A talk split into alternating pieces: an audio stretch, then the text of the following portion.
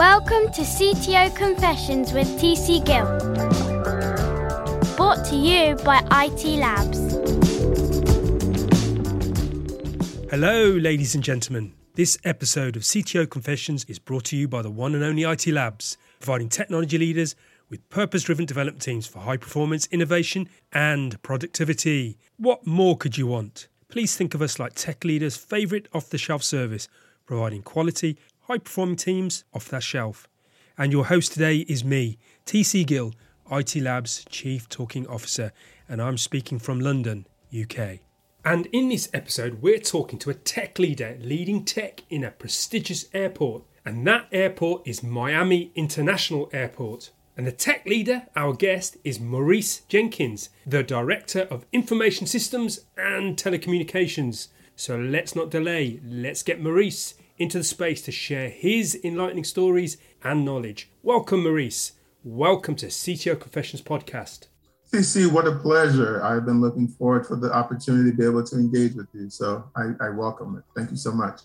Brilliant. So tell the audience a little bit about yourself. Who are you? Who do you work for? And what do you do? Uh, my name is Maurice Jenkins, uh, native of Jamaica, West Indies. Um, my family lives in the UK and around the world, so I've got an opportunity to travel and I enjoy it.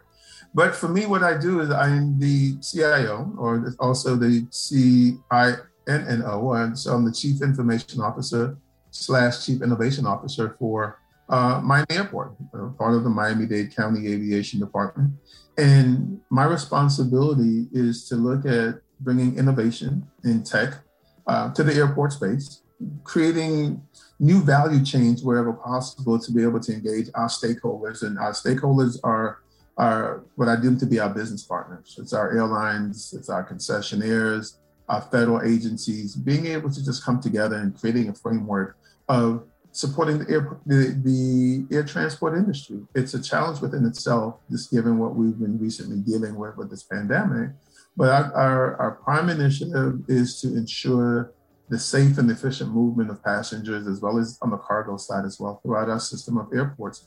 Doing that safely, doing that cleanly, and being innovative around it, one, but just giving you that great experience. And, and there lies the my challenge.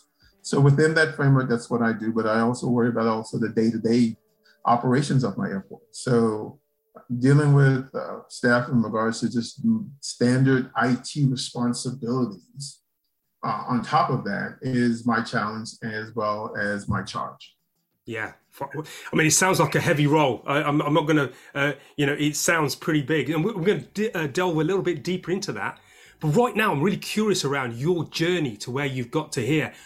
How did you transition to this? What was the journey like? I be honest with you, and, and great question, TC. I, and I and I talk to people about this all the time.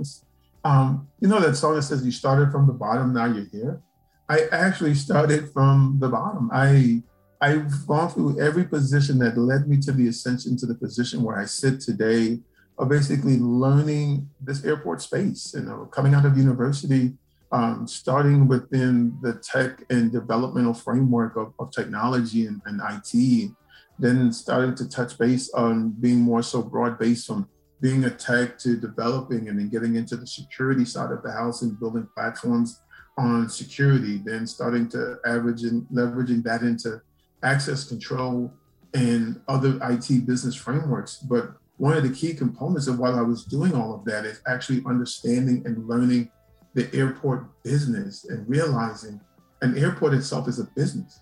It has multiple disciplines that need to integrate as one to become one strong cohesive unit to be able to operate and deliver on the services the services that we render so operationally when you when you're driving through and you're parking your vehicle and and that that that's an operation as you're moving through the airport to make sure you're safe and secure and lost bags and all of those things that's an operation to mm-hmm. ensure aircrafts don't run into each other and looking at security and looking at food and beverage and concessions and all of that. That's those are all individual business frameworks and makeups that you would see in a city independently run.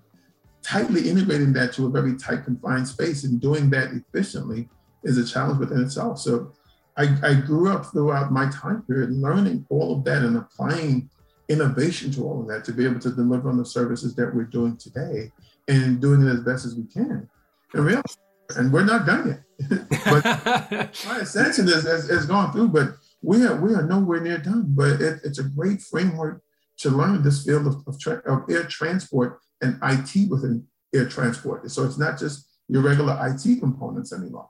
Yeah, I find. I mean, it sounds like uh, I mean, it's great that you've kind of worked, you know, all throughout the system and become fully aware of the the fullness of, of the operation of uh, of an airport. I can only imagine. I've never worked in an airport. I've travelled through them, and and and being a curious engineer, uh, I always wondered, you know, how does that system work and how does that fit with that and what have you. Uh, but just to kind of describe some of the um, to some of the audience the, the scale of your airport. I mean, your airport is is big compared to the ones we've got here in the UK. You know, I mean, Miami is is is an airport with a capital A and and what have you. Um, very very much true. We are small footprint, but a large airport.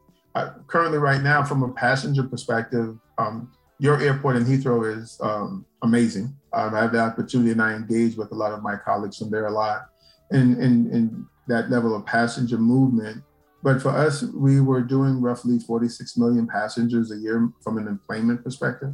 Um, long-term growth is somewhere in the in the 50 million range and actually growing. So just to give you an idea, when you look at roughly 125,000, 130,000 people moving through your airport daily, and you need to make sure you're doing that safely, making sure you have food and beverage, clean bathrooms, you know, all these little simple ancillary things that we may take for granted is, is critical and it's essential. But you need to make sure that those flights can come in, they can be processed properly, you can get passengers out. And, and looking at almost 120, 25,000, 130,000 people a day, uh, that's a lot on the footprint of, of your facility. So, and as we grow, and we're we're the where we're situated, we're we're the gateway to Latin America and the Caribbean. So for us, it's in us the jump off point where everyone wants to be and traversing through that through that space. Mm-hmm. for us, in looking at those numbers, our numbers are growing. Um, as a matter of fact, we're one of the first airports to actually start to grow back again, coming out of um, this whole COVID pandemic situation. That that year and a half, almost two year hiatus that truly impacted our air transport industry. We brought in new carriers. Our flight numbers increased to the fact that we're almost, you know, we're back to our pre, you know, 2019 levels and, and growing, and we're bringing in new carriers. So we have to be prepared for growth and those challenges for growth and build upon that. So for us, about, and I think you and I were talking at one point in time about being, being being competitive and being able to update or evaporate to make sure you can meet the challenges of the industry we're constantly moving towards looking at how we can manage growth and the expectations of growth and how that impacts the economy, how that impacts our community. That's really one thing. One in every 10 jobs, believe it or not, is impacted or derived from our airport, whether it's on the cargo side, of um, plants coming in, cargo coming in, uh, working logistics, everything else, anything that would impact an airport I mean, that footprint of that airport in regards to bringing in billions of dollars, creating jobs, um, truly having economic impact on the community for which we serve is derived from that airport. Yeah. 86% of passengers actually coming into the state of Florida to visit come through Miami. The question I have for you then, Maurice, is, is uh, you know, in your role as, as a tech leader, I mean, what's the kind of typical problem that you're solving in your space? typical problem, and, and, and they vary. And so, TC, just to give you a couple, as we are rebound, rebounding back from uh, the COVID situation, right? We're, we're looking at safe and um, social distancing. We're, we're looking at looking at security measures and, and health and safety protocols. And how can you do that when people are, are just traversing heavily back into your system of airports again, right? So right now I'm looking at some new technology and uh, we call it virtual queuing. So if you have the ability and you're flying on an aircraft, um, depends on your day of departure. So let's say you're flying um, out of Miami tomorrow to let's say go to New York. So we're working with some carriers that you'll get a notification that your flight is since your flight is tomorrow, you can check in now like you normally do. However, we have an additional um, ancillary support service at the airport that you can actually, if your flight's at 10, um, you can register here and get an appointment to go through the queue at nine or 9.15. So mm-hmm. when uh, scan your QR code and you go to the line and you scan and go, rather than having the queue lines stacked up all the way down and everyone's just not socially distanced and climbing together. But does that make you comfortable? I think it should. Um, mm. Does either want to be able to get through and go relax and and I'll have a bite to eat before your flight, or maybe do some purchasing before you take off. It's the comfort feel of the passenger experience and the passenger satisfaction. So we're, we're, we're looking at that. So that's one of the challenges. We're looking at that we have a requirement to be able to integrate um, biometric solutions for departure out of the US going to foreign countries. So what we've been able to do, we did a, a few pilots and we're moving forward with an uh, implementation that's hopefully some point in time this year that will allow you the opportunity then to leverage your biometric to be able to board that aircraft. You don't have to show your passport and show your boarding pass. It's your biometric that says, TC Gill, yes, you're on this BA flight going back to Heathrow, using your face. Okay, you've been cleared by border control to board the aircraft. And oh, by the way, you're in C32J. it's an exit row. All this will be done based upon your face. No other credentials are necessary. We want to streamline that process. So yeah. those are, how do we make that happen? So that gets to enhance security from one side. Uh, by being able to use that technology, we found that an, an airline has the ability to board their passengers uh, more rapidly than the way they're doing it now. So that means that it improves on-time departure. If you improve on-time departure, that's less fuel burn sitting there waiting for you to board the aircraft to keep the aircraft cool, et cetera, while you're ready to board so you can push back and go. So everything has a trickle down effect. So I get to minimize my carbon footprint, one, I get to improve passenger satisfaction, two, the airline gets to save some money on fuel costs because it's not burning waiting to board the aircraft. So these are some some other factors that we're looking at. So I have, as I'm looking at the entire airport space and looking at the entire airport ecosystem, uh, there, there are areas of improvement that's sitting all over. It's like, which one do I want to tackle yeah. And how do we want to sit and, and work on them and help make that happen? So we're looking at innovation across the board to do that. So my challenge is how much innovation sits out there? What can we do with it? Um, good, bad, or indifferent. My charge is to make sure I can actually identify it. Um, examine it, leverage it where possible. And if it doesn't, let's go move on to the next one. But my goal is to make sure more and more uh, innovative can I be? And in that innovative process, what is it going to take to make that happen? Because you don't just innovate to innovate, mm. to make sure that it makes good, effective business sense to do so. And wherever we can do that, then that's my challenge. I, I can also imagine, um, Maurice, that you're uh, like a, a, funnel for innovations because there's innovations happening in the market, which then can come into it. You know, how does that work then in the kind of the airport industry and, and the role that you have?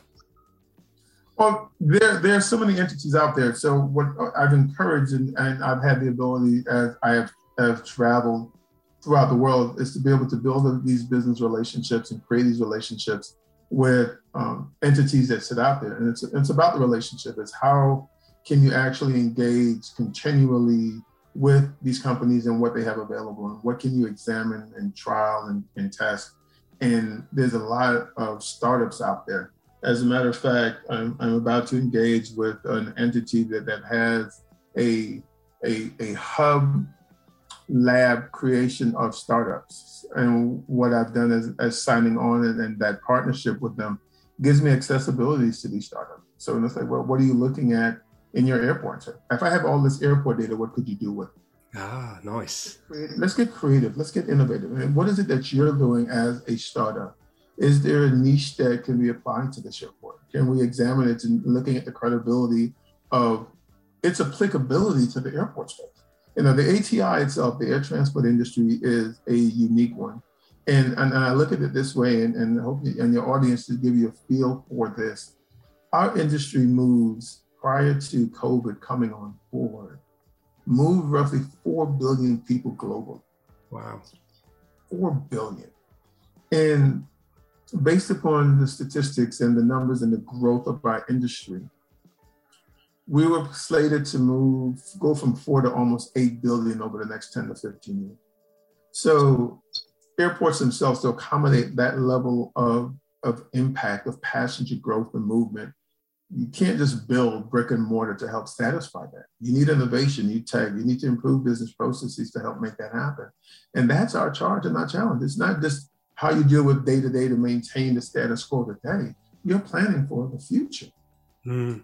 There lies the rub and the challenge because also you're dealing with three classes, if not four classes of people that are traveling.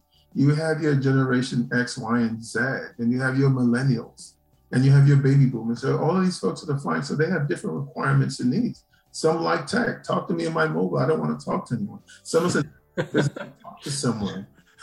Yes. I, I, I don't want to go ahead and say, just go to that machine and change my seat. No, I want you to change my seat. I want you to take my bag. So when you're looking at all of that, it, it's a challenge. And TC, believe it or not, I have, I something for question for you. In regards to 4 billion people flying, or even take my airport, what percentage of those individuals that are flying do you think are first time travelers? Ooh, that's a good question. Pick a number. Uh, I'm going to say uh, 10%. Try 60 to 7. Wow, really? Yes, sir. So that's a challenge. So now, if you want smooth, seamless flow, if you're traveling with a family member that's never traveled, so that's their first time traveling, so they're in the queue line and they don't know to take their shoes off or take the jacket off or take the laptop out the bag or no liquids, gels, or aerosol. Now you're, you're backing up the queue line. So now if you're saying 80%, which means of 10 people in line or 60%, of 10 people in line, six of them, that's their first time probably traveling. So if they all face with that same situation, where it would normally take you two minutes to go through security, now it just took you 22 minutes. Yeah. Now, now you get a negative rating in the check-in.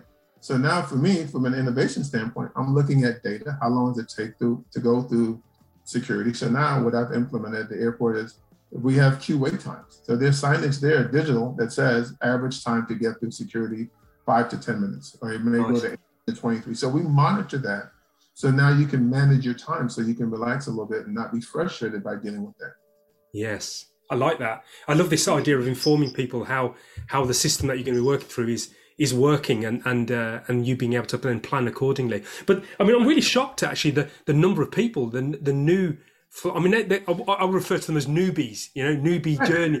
Yeah. I mean, that's that is a challenge. It, it, it, it becomes a challenge, and and as those numbers grow, as the economy shifts, and you have more spending power, right, or you have more, let's call it discretionary income, then you want to fly so you take an effect of you take that into consideration. One, coming out of the pandemic, and people just want to get out of the house. Mm. Like I need a change. So you add, you manifest that as well. Then at one point, then you had reasonably well economic flights from low cost carriers and other carriers just wanting to get people in planes and, and keeping them in the air and moving around. Those numbers are just growing and growing. So yeah, you had some, you had a lot to deal with. So now, bear in mind that that level of movement and that increase also creates that stress factor in individuals at border control. It creates that stress factor of dealing with more bags to look at and more passengers to come through. Then you have to deal with the disruptions, and then you have to deal with the unruly passengers that don't want to wear the mask, and getting into fights in airports and getting into fights on aircraft. You know, all these things have shifted. So, how do we try to contain all of that? So, mm-hmm a, a, significant more of challenges that come along with this. So as I'm looking at tech and I'm looking at innovation and looking at being looking at the creativity and the footprint of our airport, I have a role and responsibility to keep you safe. I have a role and responsibility to give you accessibility to resources. I have a role and responsibility to keep you informed. And, and all of that just continues to manifest itself that we need to be as creative and innovative as possible to allow you to be able to enjoy your end-to-end journey. So yeah.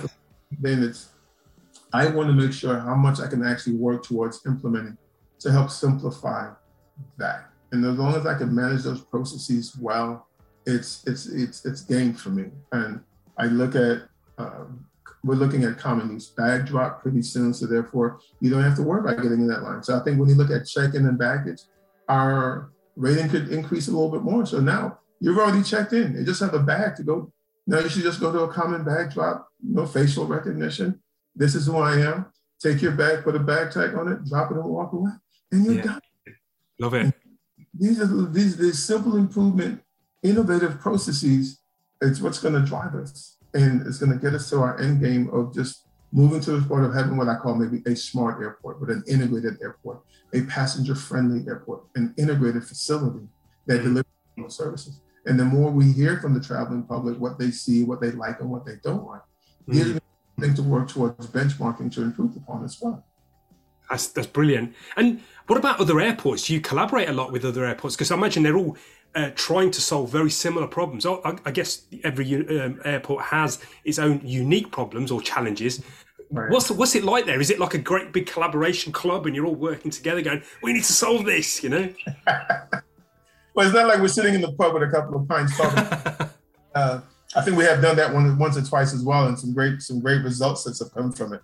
Uh, great question, though. I, I sit on several industry forums by which we actually sit and we collaborate on what's actually going on in industry and how we can actually tackle that and look at innovative processes and business processes that affect the air transport industry. And I'll use the acronym ATI. So when you hear ATI, that's what I'm referring to, and and and go from there. So I I just came off of a two-year chairmanship from um, ACI, which is Airports Council International World, which is the governing body for ACI coming off of being the chair of their IT committee. And that committee is comprised of uh, my industry colleagues around the world, um, from Doha, San Francisco, LA, and Amsterdam, UK. So when I say it's, it's, a, it's a global presence. And one of the things that um, I've got a question around is integration. Uh, um, integration into the wider system. So you've got the airport, which is a complex system in its own right, but it's also integrated into the kind of wider system. So, you know, uh, I, I, can imagine transport systems, trains, uh, bus mm. services, uh, road systems, and what have you. I mean, do you get, this is more of a curiosity question, but do you get uh, requests as, as to things that you can do within the airport that would make their life easier and vice versa? So you're putting in like requests to each other. Well, we, we have an open forum. So I, I've, I've gotten some from some of my industry colleagues that are in other forms of transport. And it's a great question that, that, that, great leading to, to me is when you look at land, sea, and air, it's transportation. How well you can actually integrate that to, to do that seamlessly in some aspects, it's great. Maybe on the land management border control piece. I was talking to my colleagues at the seaport the other day at the port, and we're a very large cruise port. So what can we potentially do to actually create some synergies between airport and seaport from a passenger processing, passenger nice. perspective? So basically, maybe when you disembark the, the cruise, maybe you can actually check in and get cleared and get your boarding pass and do all of that there and just get to the airport and go enjoy the amenities of the airport and continue going or being able to disembark the, the cruise ship check your bags, have your bags get to the airport, screen and be held, rather than you walking around the city with all of this and not having any level of flexibility. So there's things that can actually be done. But yes, sit down and start looking at the leads in these transportation verticals and start having this dialogue, then it's like, wow, how can we truly engage and, and learn from each other? Mm. So, Maurice, I'm really curious around how you roll as a leader. What are you like your leadership? What have you? What's worked for you, and what hasn't worked for you in the past? Uh, for me, as, as, a leader, what I look like is this: I, I don't micromanage and I empower, and I I think that works well if I want to stimulate innovation and I want to stimulate level of commitment and ownership comes from I want you, and I've told my staff, and they understand this. The only one that can actually I can't say, let's say, challenge you is me.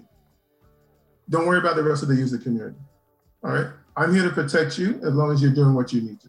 So don't worry about the end result. So therefore, I want you to go out. I want you to be creative.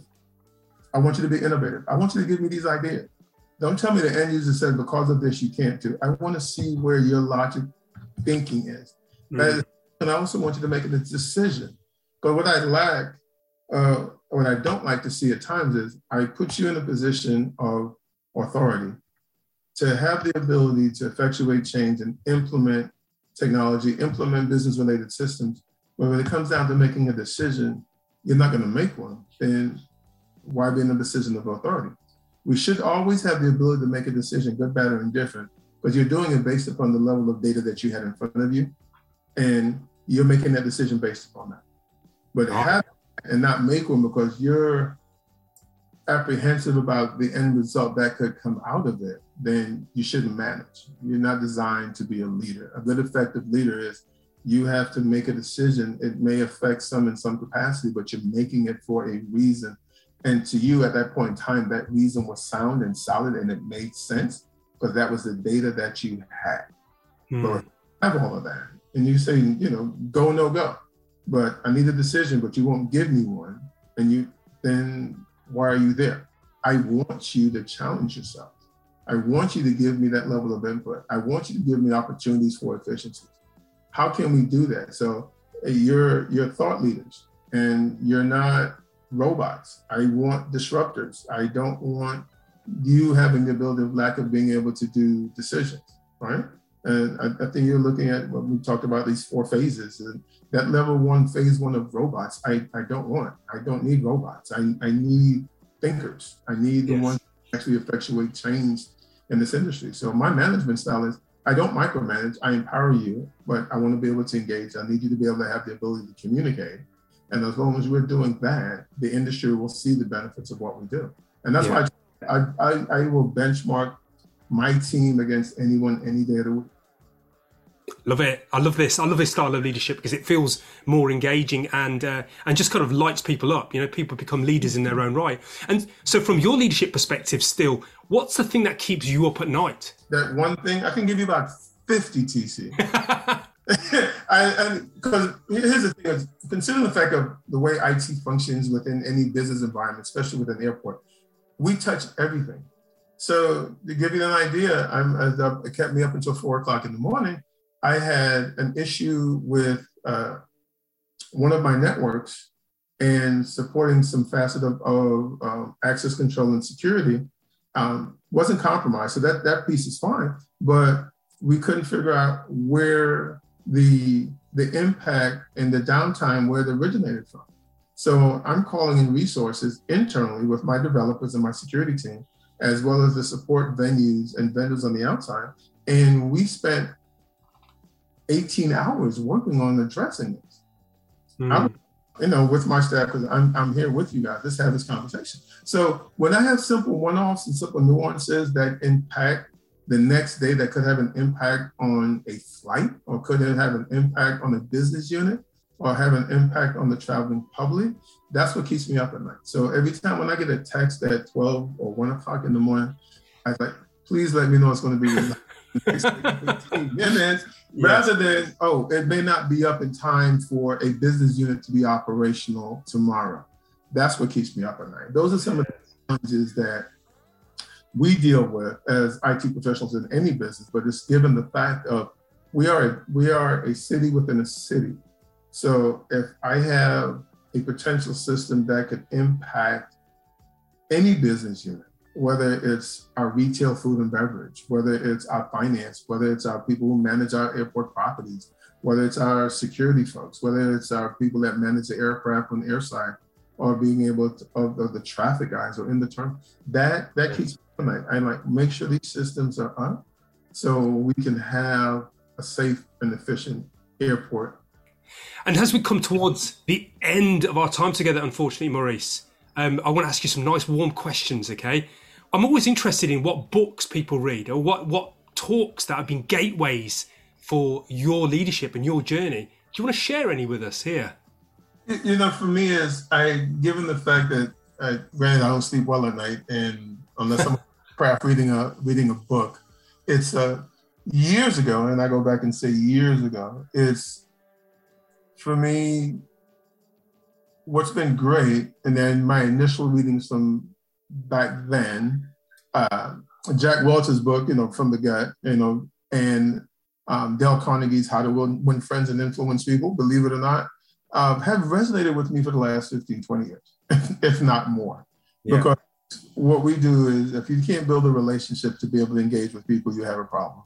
Um, there are a lot of self-help books that may sit out there, but to me is given the fact of my reading materials normally come from industry and how I engage with uh, my peers and my colleagues around the world, it's those white papers that we develop and those white papers that papers that they have done is what uh, I have a propensity to read and share and have the ability to comment, and I can impart you know, my comments on and share that with industry. It has been beneficial to me. But there are times in which, for me to clear my head, I go back and I take, you know, I read mindless books where possible. I'm a James Patterson fan. so you give me a James Patterson book, and I can actually just sit back and turn the pages and just fade away a little bit so I can dream a little bit and then come back to reality a little bit more refreshed so I can go out and take on more challenges. Nice. What drives me a little bit. Uh, from a movie perspective, and I love black and white. To be honest with you, I will spend two and a half hours and I will watch Casablanca all day. and, and, and, I say it for the miserable fact, some of the best quotes have ever have come out of that movie. You know, from yeah. Here's looking at you, kid. Of all the joints in the world, you have to walk into mine. But it actually told the story of commitment. It told the story of being steadfast in your journey and what your true beliefs are. So if you if you watch the movie to understand, then the takeaways are it's like, wow, these yeah. things truly happen. This is what's happening around you, but you yourself can be a change agent if you choose to be a change agent. So, and that's the takeaway from the movie, more so than anything. So, to me, it's I take those and I put those things together. The same thing with the poems that I read and what has driven me. And I think I mentioned to you uh, um, the Langston Hughes one, which is Mother to Son, has always been great for me. Just looking at the challenges in life and what you have to do with dealing with society and coming from a different culture, coming to America, coming to another culture, and the challenges that you're going to face, right? So there's always challenges, and it also teaches you not to rest on your laurels because you know you're good today does not make you great tomorrow, or it basically leads to being mediocre the following day. Because every day is a new challenge for you. Brilliant. That's excellent. So I've got some reading and some watching to do there. So thank you for that, Maurice. And and and very quickly. Uh, a wish from the tech genie. I'm going to pretend to be a tech genie for a second. What would you wish for for your industry, for your leadership, or your organization? Uh, as a genie right now, let's get rid of COVID. Let's uh, let's let's do that. Let's get people back in planes again. Let's look at new innovative ways to reduce our carbon footprint. Um, no more fuel efficient aircraft. Let's look at at, tra- at transforming the air transport industry, making it more safe and more efficient and empowering us to be able to just look at how well we can actually drive industry forward and how we can integrate more and collaborate more. As we come to our final full stop of the podcast, unfortunately, what's your key takeaway that you'd like to leave with the tech leader men and women out there? What's your gift to them? Be prepared to be open, communicate, and engage. Engagement is key. Uh, create those relationships. Uh, it's a lost art. So let's put down the phones and stop texting and let's pick up the phone. Let's have some conversation. Let's dialogue. Let's let's collaborate amongst each other. Let's share some experiences so we can learn the first time of how we can make things better. Let's look at process improvements. Right? Let's go ahead and actually be about what tech is about, but let's be about what life and industry is about. And the more we have the ability to get back to those levels of grassroots, we can actually build. We can get so innovative we can get so creative in doing that. And we can benchmark the future just from there alone. And you'll you'll see what happens. Um, talking about creating autonomous vehicles didn't come from doing a text message. It came from someone having a conversation sitting in a bar somewhere or sitting in an open forum at an event somewhere and said wow what would happen if we did this? Or if we had the, all, all these opportunities. And i think it's relationships creating the relationship and having the ability to engage and be and wanting to engage. And I think we need to do that and get back to that level of structured basis, and then we could just move forward. Fantastic. What a great note to finish on. I absolutely 110% agree with you there, Maurice. It's been great having you on CTO Confessions. Thank you for your time, sir. My, my pleasure. TC, it's been a pleasure. I look forward to be able to engage with you again in the future. All the best, my friend. Well, wasn't that a great peek into the world of tech leading in an airport? I love that description of airports that Maurice shared a city within a city. And with 46 million plus and growing passengers flowing through that city of cities, I can imagine the challenges are never ending and constantly shifting to catch one out. Not to mention that 60% of those passengers are newbies to the whole experience. And then setting the task of making sure that these inexperienced travellers are served well and get through the airport with as little stress and as pleasantly as possible. Fantastic. So, what were your key takeaways from the podcast and Maurice's leadership? These were mine. My first key takeaway is from a leadership perspective the importance of handing over ownership and responsibility for tasks. Give the people the authority in the space of psychological safety, nurturing people's growth by developing the art and skill of decision making and truly owning the work and its outcomes. My second key takeaway is from the perspective of airports, the innovations that are ripe for the taking, not just for the airport, but integrating the wider system, the wider transport system, the wider supply and service system. And on the subject of innovation, there was mention of engaging a partnership with an innovation hub, which sounds fantastic. I can see how these startups are eager, hungry to be unleashed on the problems that the airport of this size and magnitude faces. My third and final key takeaway is actually about the film that Maurice mentioned, Casablanca. It's not just a great film, but it's got a deeper set of messages. It's on my list to watch, Maurice. So well done to you, Maurice, for your journey from the ground up to leading tech, to leading innovations within a huge operation. Thank you for your time, and I look forward to meeting you in London maybe on your travels to hear about the innovations you, your team, and the airport as a whole are putting in place, creating that smooth laminar flow for your customers and the services you provide. Thank you, sir. And finally, remember to subscribe to CTO Confessions podcast and IT Labs newsletter, where you get regular tech articles and invites to the IT Labs webinar series. URLs for this can be found at the bottom of this page. We are consistently creating material to create, nurture, and support a community of tech leaders. And of course, if you want to know more about IT Labs services, including our Teams as a Service service, please don't hesitate to get in touch. As mentioned in the intro, please think of us like tech leaders' favourite off the shelf service, providing agility, high performing teams off that shelf with a wide breadth of skill and knowledge. Well, that's all, folks. Look after each other and keep safe. Wishing you all a good day or evening wherever you are in the world from all of us here at IT Labs. Live long, live well, and prosper until we meet again on the next CTO Confessions podcast.